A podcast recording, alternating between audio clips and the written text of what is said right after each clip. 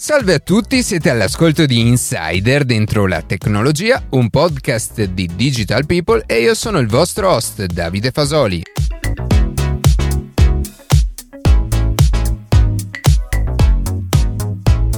Oggi faremo un approfondimento su due modalità di trasporto del futuro, Starship e Hyperloop, e vedremo a che punto sono nel loro sviluppo. Prima di passare alle notizie che più ci hanno colpito questa settimana, vi ricordo che potete seguirci su Instagram a chiocciola dentro la tecnologia, iscrivervi alla newsletter e ascoltare un nuovo episodio ogni sabato mattina su Spotify, Apple Podcast, Google Podcast oppure direttamente sul nostro sito.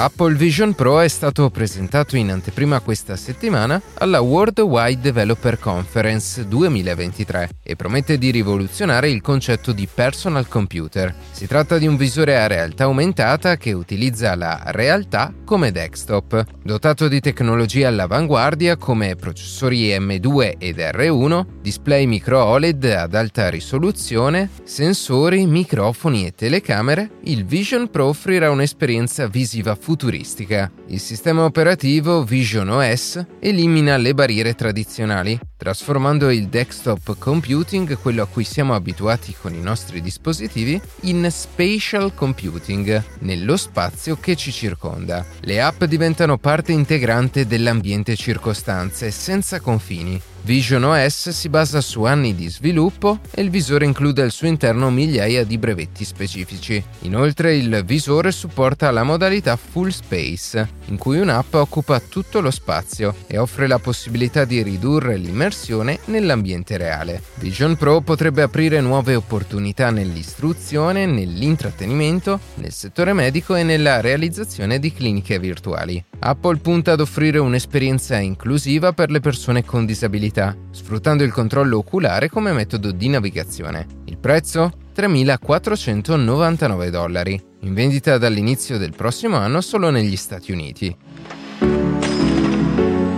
Come ben sappiamo, le recenti alluvioni in Emilia-Romagna hanno causato una quantità enorme di danni a infrastrutture, edifici e alla popolazione, e che ora dovranno essere quantificati per poter accedere ai fondi stanziati per ricostruire i paesi distrutti. Per velocizzare la burocrazia e favorire questi risarcimenti, TrueScreen ha messo a disposizione il suo servizio gratuito alle popolazioni alluvionate. TrueScreen, che avevamo già intervistato in questo podcast, è un'app che permette di certificare con valore legale foto, video, posizioni geografiche o documenti. Nel caso dei danni in Emilia-Romagna, l'Unione dei Comuni della Bassa Romagna ha esortato i propri cittadini proprio a utilizzare questo servizio. Scattando foto e video dei danni, infatti l'app TrueScreen produrrà un rapporto tecnico contenente foto, video e metadati, come la geolocalizzazione, e certificato con una marca temporale e un sigillo digitale. In questo modo sarà possibile presentare informazioni autentiche, affidabili e non contestabili sui danni provocati dall'alluvione e riuscire ad accedere più facilmente ai risarcimenti dovuti. Da quando sono state individuate nel 2015, le onde gravitazionali sono diventate una delle più grandi sfide ma anche opportunità per lo studio del nostro universo e delle sue origini. Con l'antenna rilevatrice di Cascina, in provincia di Pisa, l'Italia ha ricoperto un ruolo chiave nella scoperta di questo misterioso fenomeno e da allora il nostro paese continua a promuovere la ricerca e la realizzazione di infrastrutture per arrivare a comprendere meglio la natura delle onde gravitazionali. Per queste ragioni il governo ha proposto la Regione Sardegna come possibile candidato per la costruzione prevista nel 2025 dell'Einstein Telescope, un nuovo rilevatore che avrà proprio il compito di compiere un ulteriore passo nel comprendere il fenomeno delle onde gravitazionali e di tutti gli aspetti che ne derivano. Gli scienziati dell'Istituto di Fisica Nucleare hanno infine spiegato che l'Einstein Telescope ricoprirà un ruolo chiave nell'affrontare sfide scientifiche mai affrontate prima d'ora, favorendo così lo sviluppo tecnologico di vari settori economici e sociali.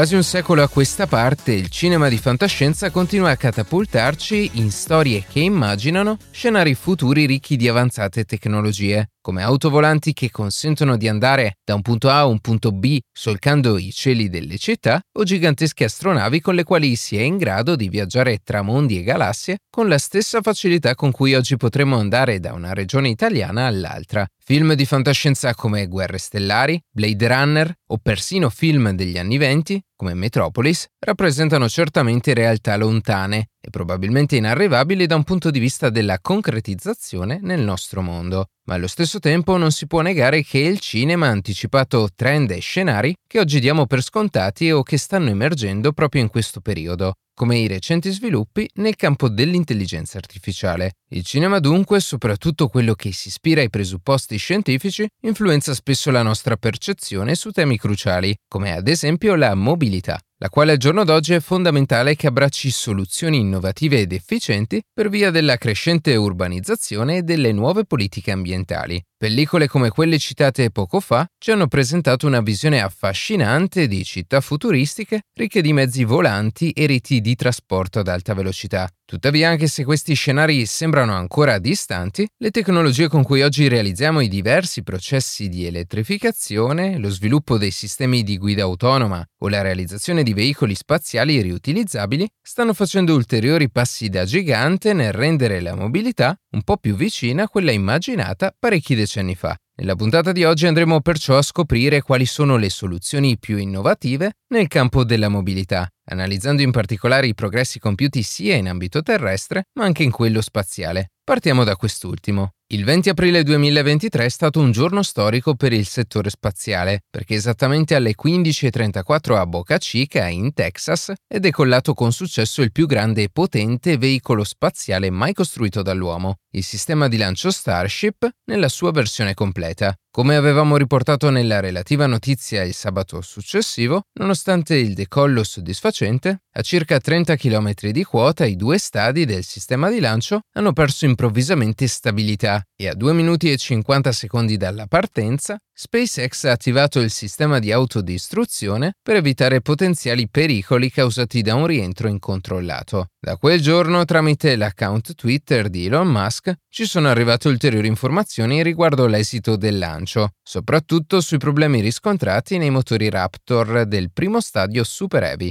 In particolare, il CEO di SpaceX ha affermato che nonostante la perdita iniziale di tre motori, il razzo è riuscito comunque a decollare fino a quando, a 85 5 secondi dal lancio, il centro di comando ha perso le comunicazioni con altri due motori e di conseguenza anche la direzionalità del veicolo. In quell'esatto momento SpaceX non ha tentato la separazione dei due stadi, secondo quanto definito dal programma, bensì ha avviato immediatamente il Flight Termination System, che ha impiegato circa 40 secondi per portare il complesso di volo all'autodistruzione. Per quanto riguarda le strutture di terra, SpaceX non aveva previsto un grado di distruzione simile, soprattutto per quanto riguarda il cemento armato sotto la base di lancio, che è stata completamente spazzata via dalla potenza dei 30 Raptor di Starship. Per queste ragioni la base di cemento sotto il pad dovrà essere completamente ricostruita e per evitare che si possano verificare danni simili in un prossimo lancio, verrà applicato un sistema supplementare costituito da alcune lastre di acciaio raffreddata d'acqua nella fase di lancio. Infine, in merito ad una possibile data di secondo tentativo per realizzare un volo suborbitale, non sappiamo ancora quando potrebbe essere, ma a causa dei notevoli danni causati alla base di lancio e alle diverse problematiche riscontrate, dovrebbe volerci ancora qualche mese. Ma perché Starship è un progetto così cruciale per il prossimo futuro? Il motivo risiede nel fatto che il complesso di lancio alto 120 metri promette di rivoluzionare il volo spaziale negli anni a venire si tratta infatti del primo razzo completamente riutilizzabile dove sia il primo stadio Super Heavy che la nave madre potranno decollare e atterrare più di una volta, in modo da poter essere utilizzati nuovamente, abbattendo così i costi di lancio e i tempi di preparazione.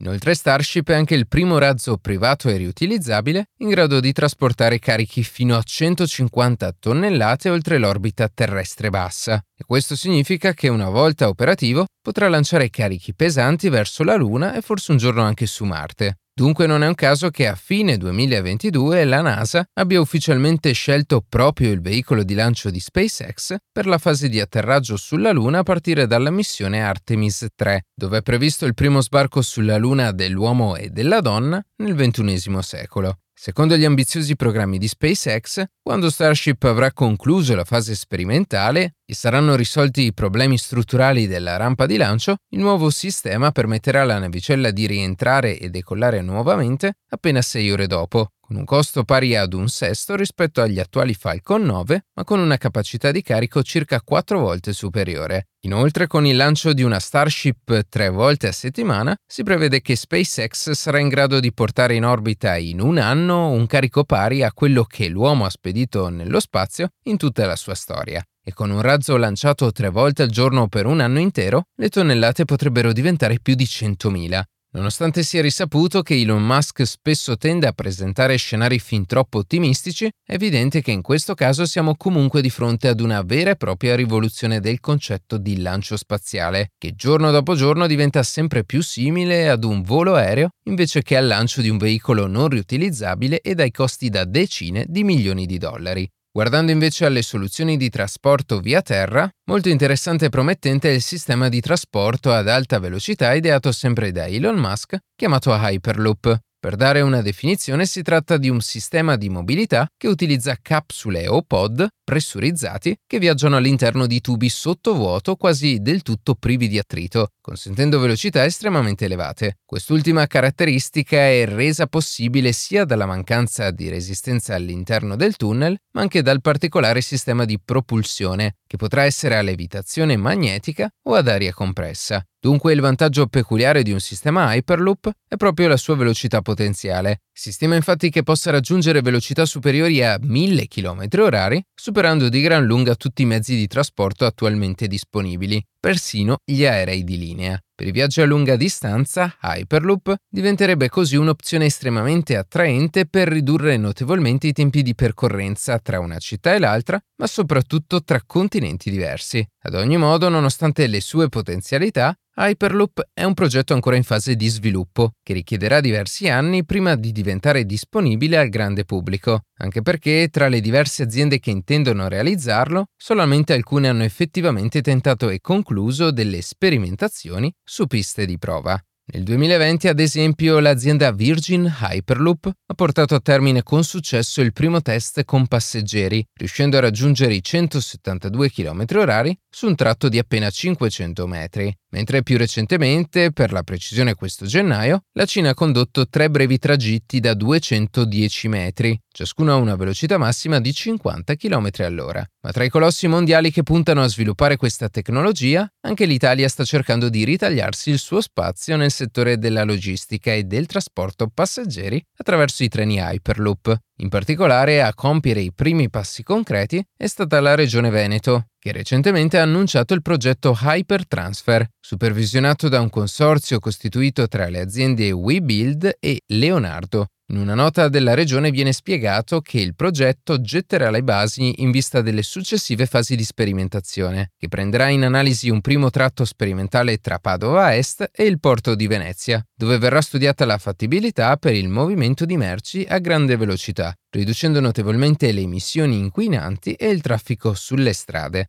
Per concludere, ci siamo resi conto che il futuro della mobilità offre una prospettiva rivoluzionaria sia in ambito spaziale, con l'impiego di veicoli riutilizzabili e meno costosi, ma anche in ambito terrestre, grazie alla sperimentazione di nuove soluzioni come i treni a levitazione magnetica. Tra i modi in cui ci sposteremo da un continente all'altro o dalla Terra e la Luna e oltre, Starship e Hyperloop sono alcuni dei tanti progetti che potrebbero cambiare la nostra concezione di mobilità. Una mobilità che negli anni a venire, attraverso ricerca ed investimenti, dovrà diventare un motore di progresso e di connessione tra le persone per consentire alla nostra civiltà di compiere passi da gigante verso l'esplorazione del cosmo e di costruire un pianeta più connesso e accessibile.